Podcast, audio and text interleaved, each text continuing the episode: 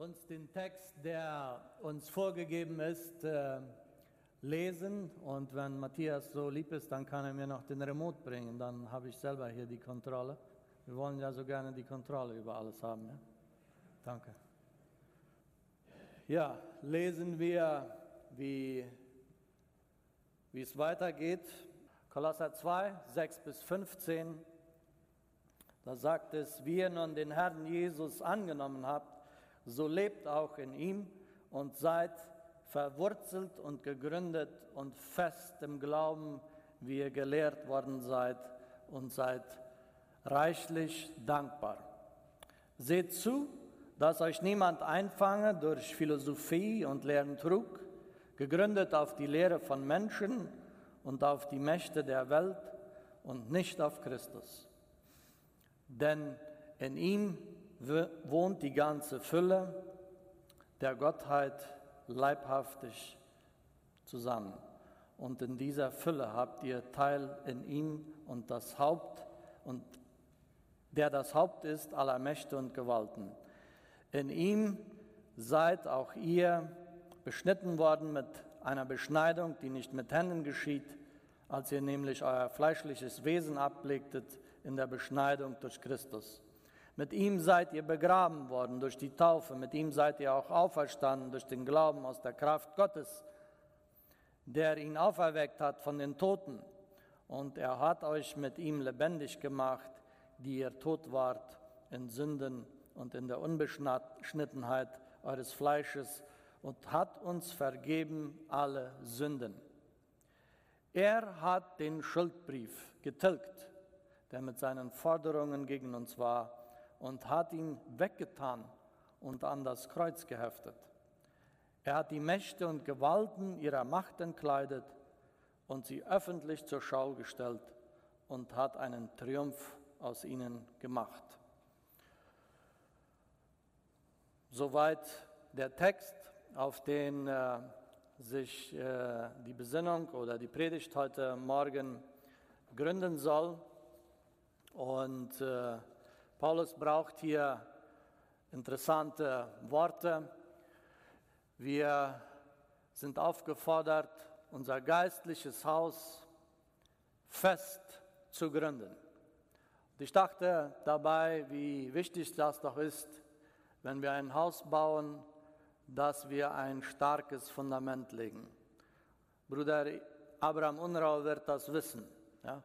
Dass es immer wieder auch wahrscheinlich Kunden gab, die da gerne sparen wollten ja, und äh, dann nicht so viel äh, Zement rein und das kam einige vielleicht übertrieben vor und äh, ja, aber es ist wichtig, dass ein Haus ein solides Fundament hat, damit die Wände später stehen und nicht reißen und die Baumeister übertreiben lieber, als dass sie da irgendwie sparen wollen.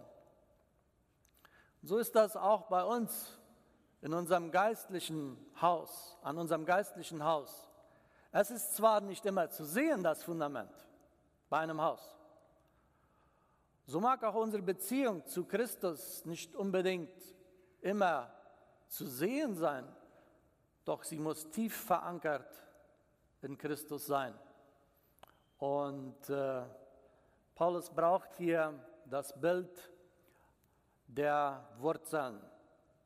Er sagt, wir sollen tief verwurzelt sein. Es gibt, ich sage mal, ich werde heute zwei Wurzelsysteme zeigen. Wir haben ja da schon eines in der Einladung gesehen. Ich glaube, das war ein Ficho oder was. Der hatte so viele, ja, sehr weit ausgestreckt. Äh, der holte, holte sich die, die Nahrung. Aber es gibt diese Art von Wurzelsystemen, die wir Fallwurzeln nennen, die wir hier im Chaco kennen.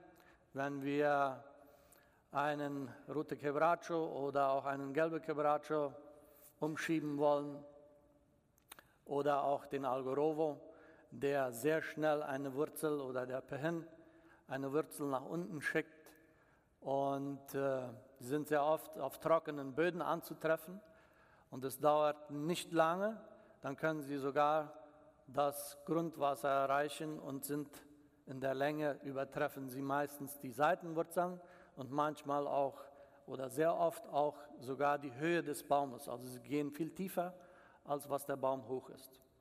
Und äh, sie erreichen das Grundwasser und können sich dort in Zeiten der Trockenheit äh, Wasser holen. Der, das Wort Gottes, wie wir gelesen haben im Alten Testament schon, hat dieses Bild aufgegriffen. Auch der Psalmist im Psalm 1 sagt, so wie ein Baum, gepflanzt an den Wasserbächen, der seine Frucht bringt zu seiner Zeit, so ist ein Mensch, der Lust am Wort Gottes hat, der sein, der sein Wurzelsystem äh, im Wort Gottes hat, der sich in Gott verankert hat. Und äh, so wichtig ist das auch für unser geistliches Überleben. Jeder von uns in diesem Raum sollte klar haben, auf was für ein Fundament er bauen will. Jesus will und muss der Eckstein meines persönlichen wie auch unseres Gemeindelebens sein. Paulus sagt, wie ihr ihn nun angenommen habt, so lebt nun auch in ihm, verwurzelt und gegründet in ihm fest im Glauben. Mein Denken, mein Fühlen, mein Sein soll dort verankert sein. Ich kann in vielen Dingen in meinem Leben einen Halt finden.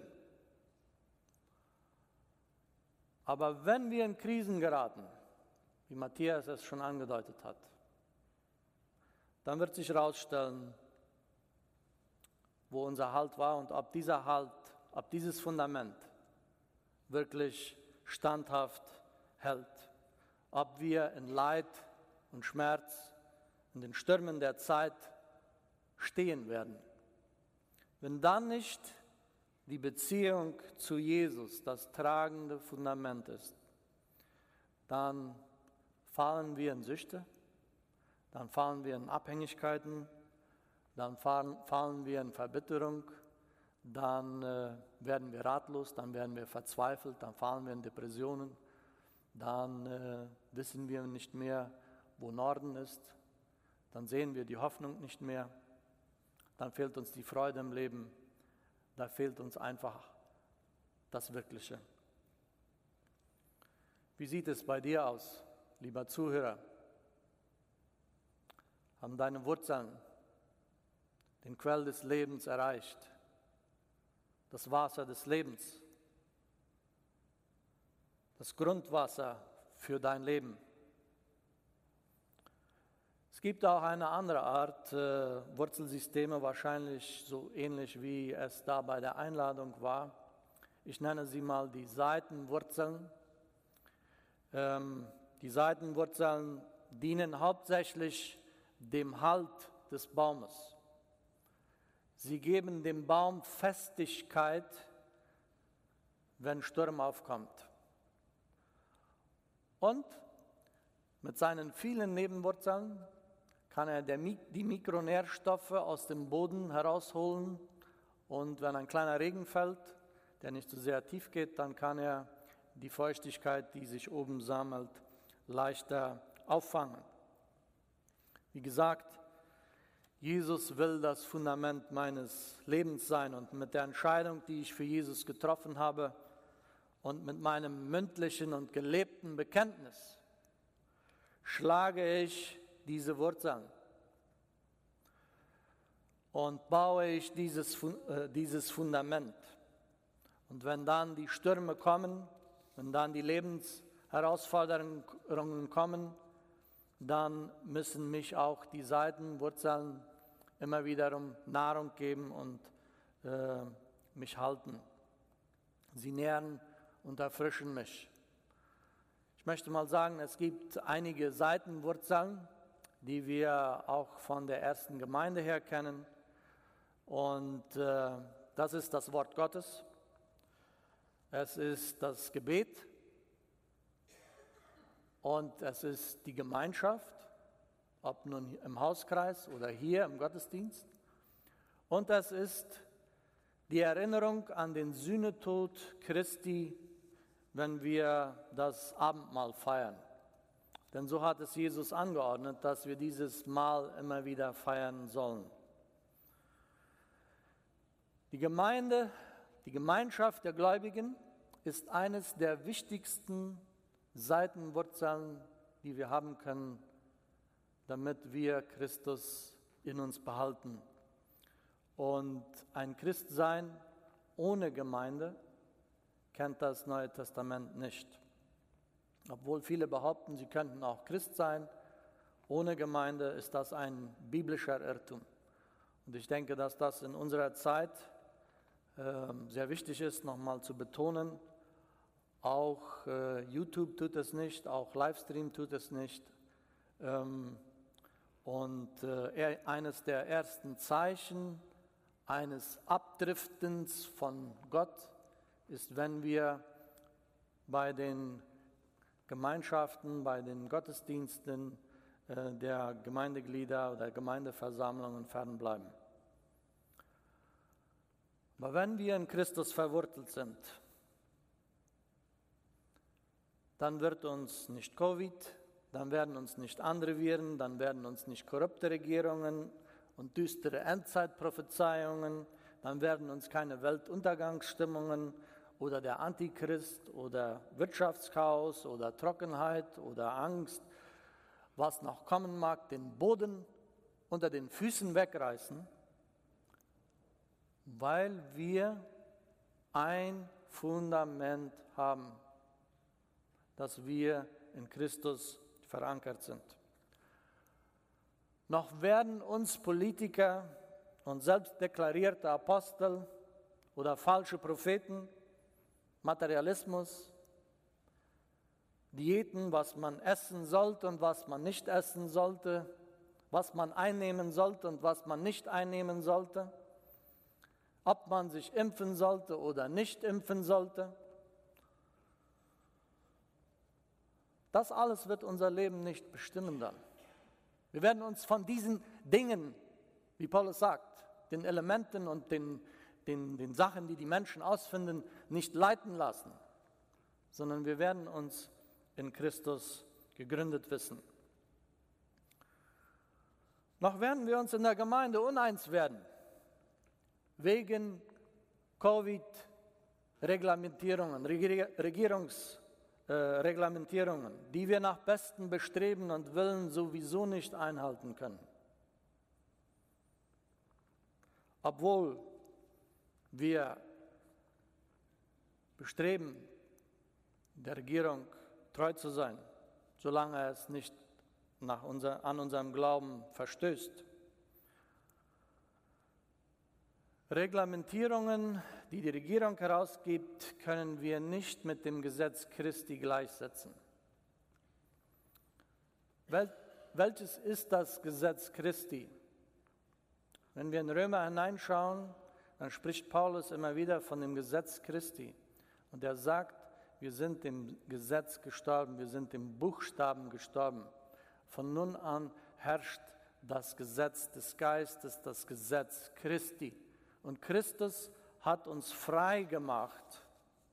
Er hat uns zur Freiheit und zum Leben berufen.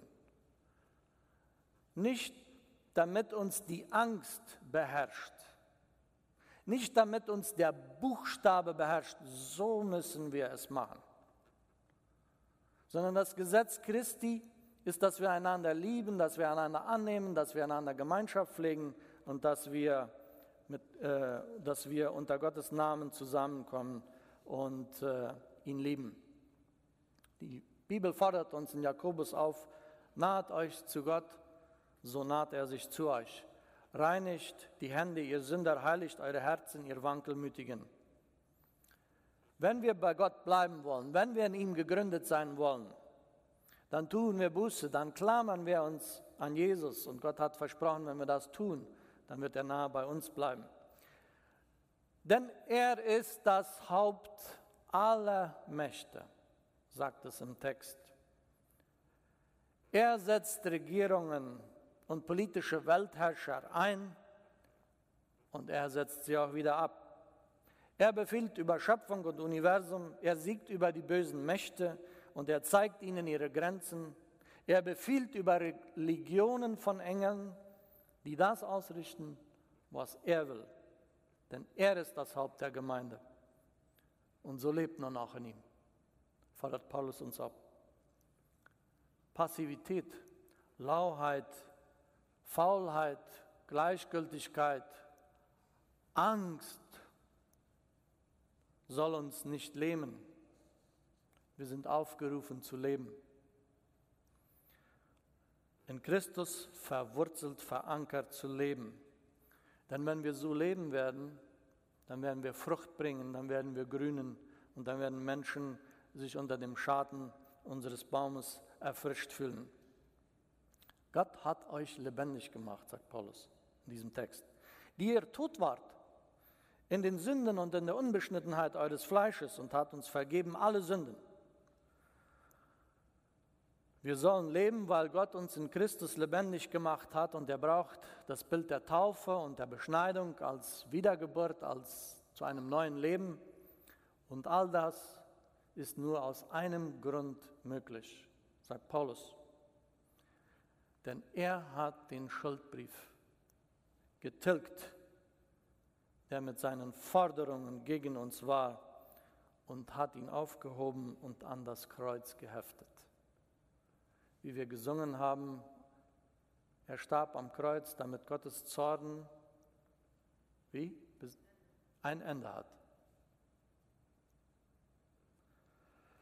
Einige mögen sich vielleicht fragen, was für ein Schuldbrief.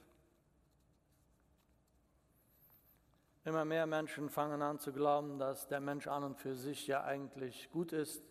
Man muss das Gute nur irgendwie fördern und man muss es hervorbringen, man muss es zulassen. Aber wenn wir in die Bibel schauen, wenn wir in Römer 3 schauen, dann sehen wir, was Paulus dort sagt, dass keiner, auch nicht einer, sagt er, der da gerecht ist. Dass keiner, der verständig ist, dass keiner, der nach Gott fragt. Alle sind sie abgewichen und alle sind sie damit verdorben. Dass keiner, der Gutes tut, auch nicht einer. Als ich unlängst mit einem jungen Mann zusammensaß, und ihm sagte, wie denkst du denn über deine Schuld? Naja, wir sind ja alle nicht perfekt. Nee, nee, ich sage, du bist schuldig vor Gott. Und deine Sünde ist so schlimm, dass du die Hölle verdienst. Das ist nicht, weil wir, wir sind ja alle nicht. Von Natur an regiert uns der Egoismus. Einige meinen, sie bräuchten Jesus nicht, weil sie ja besser sind als viele Gemeindeglieder. Und nach außen hin und nach moralischen Maßstäben mag das vielleicht sogar so sein. Die Wände sehen ganz einigermaßen gestrichen aus, sie stehen vielleicht auch noch einigermaßen gerade aber von Natur aus regiert uns der Egoismus und die bloße Tatsache, dass jemand sagt, ich bin ja besser als, ist nichts anderes als ein Egoismus. Es ist wie ein schönes Haus, aber ohne Fundament, ohne Wurzel. Andere von uns, die mühen, wir mühen uns ab, aufrichtig und heilig zu leben, die Gewissenhaften unter uns. Und wir merken nur zu oft, dass uns das ein und das andere Mal misslingt. Vor Gott sind wir schuldig geworden. Und wir werden es immer wieder. Und in Eden hat Gott gesagt, dass darauf der Tod folgt. Das ist die Forderung, die Heiligkeit Gottes die das von uns verlangen müsste. Das würde bedeuten, dass wir hoffnungslos verloren sind. Aber Paulus schließt nicht da, sondern er sagt, die allerbeste Nachricht für uns Menschen ist, dass Jesus für diese Forderung ans Kreuz ging. Dort auf Golgatha hat Gott die Mächte und Gewalten ihrer Macht entkleidet und sie öffentlich zur Schau gestellt und über sie triumphiert in Christus. Im Alten Testament, wenn die Kriegsleute zurück in die Stadt kamen nach dem Krieg, dann wurden die Gefangenen mitgeführt. Manchmal wurden sogar die Häupter der erschlagenen wichtigen Leute äh, mitgeführt, damit das Volk sehen, den Triumph sehen konnte, den das Heer äh, erlang, die, erlangt hatte in einem Eroberungszug oder in einem Siegeszug. Als der Sohn Gottes am Kreuz hing, die Sonne sich verfinsterte, die Erde bebte, der Vorhang im Tempel zerriss, wurde es für den Hauptmann ganz klar.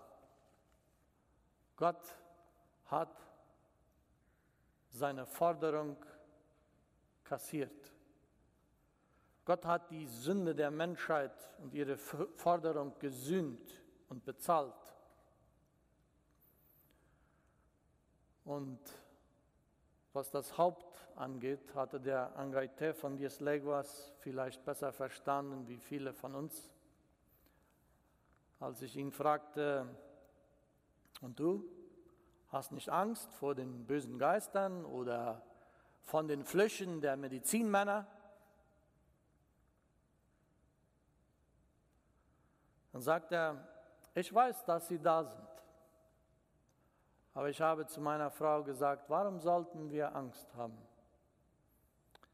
Sterben wir, so wissen wir, wo wir hingehen. Wir sind niemals hoffnungslos verloren. Wir haben eine Hoffnung. Ich habe keine Angst und wir müssen keine Angst haben. Jesus Christus steht über alle politischen Mächte, über alles Weltgeschehen, sogar über einen möglichen Wirtschaftschaos, den viele prophezeien. Er steht über alle geistlichen Mächte und das ist tröstlich zu wissen. Er regiert die Welt. Er regierte die Welt durch Nebukadnezar, durch David. Er regierte die Welt, auch wenn es für unsere Vorfahren damals nicht so aussah, zu Stalins Zeiten, zu Hitlers Zeiten. Er regiert die Welt mit Trump oder mit beiden. Und er wird die Welt auch regieren, wenn der Antichrist kommt. Dann wird Jesus Christus regieren. Wer regiert in deinem Leben? Amen.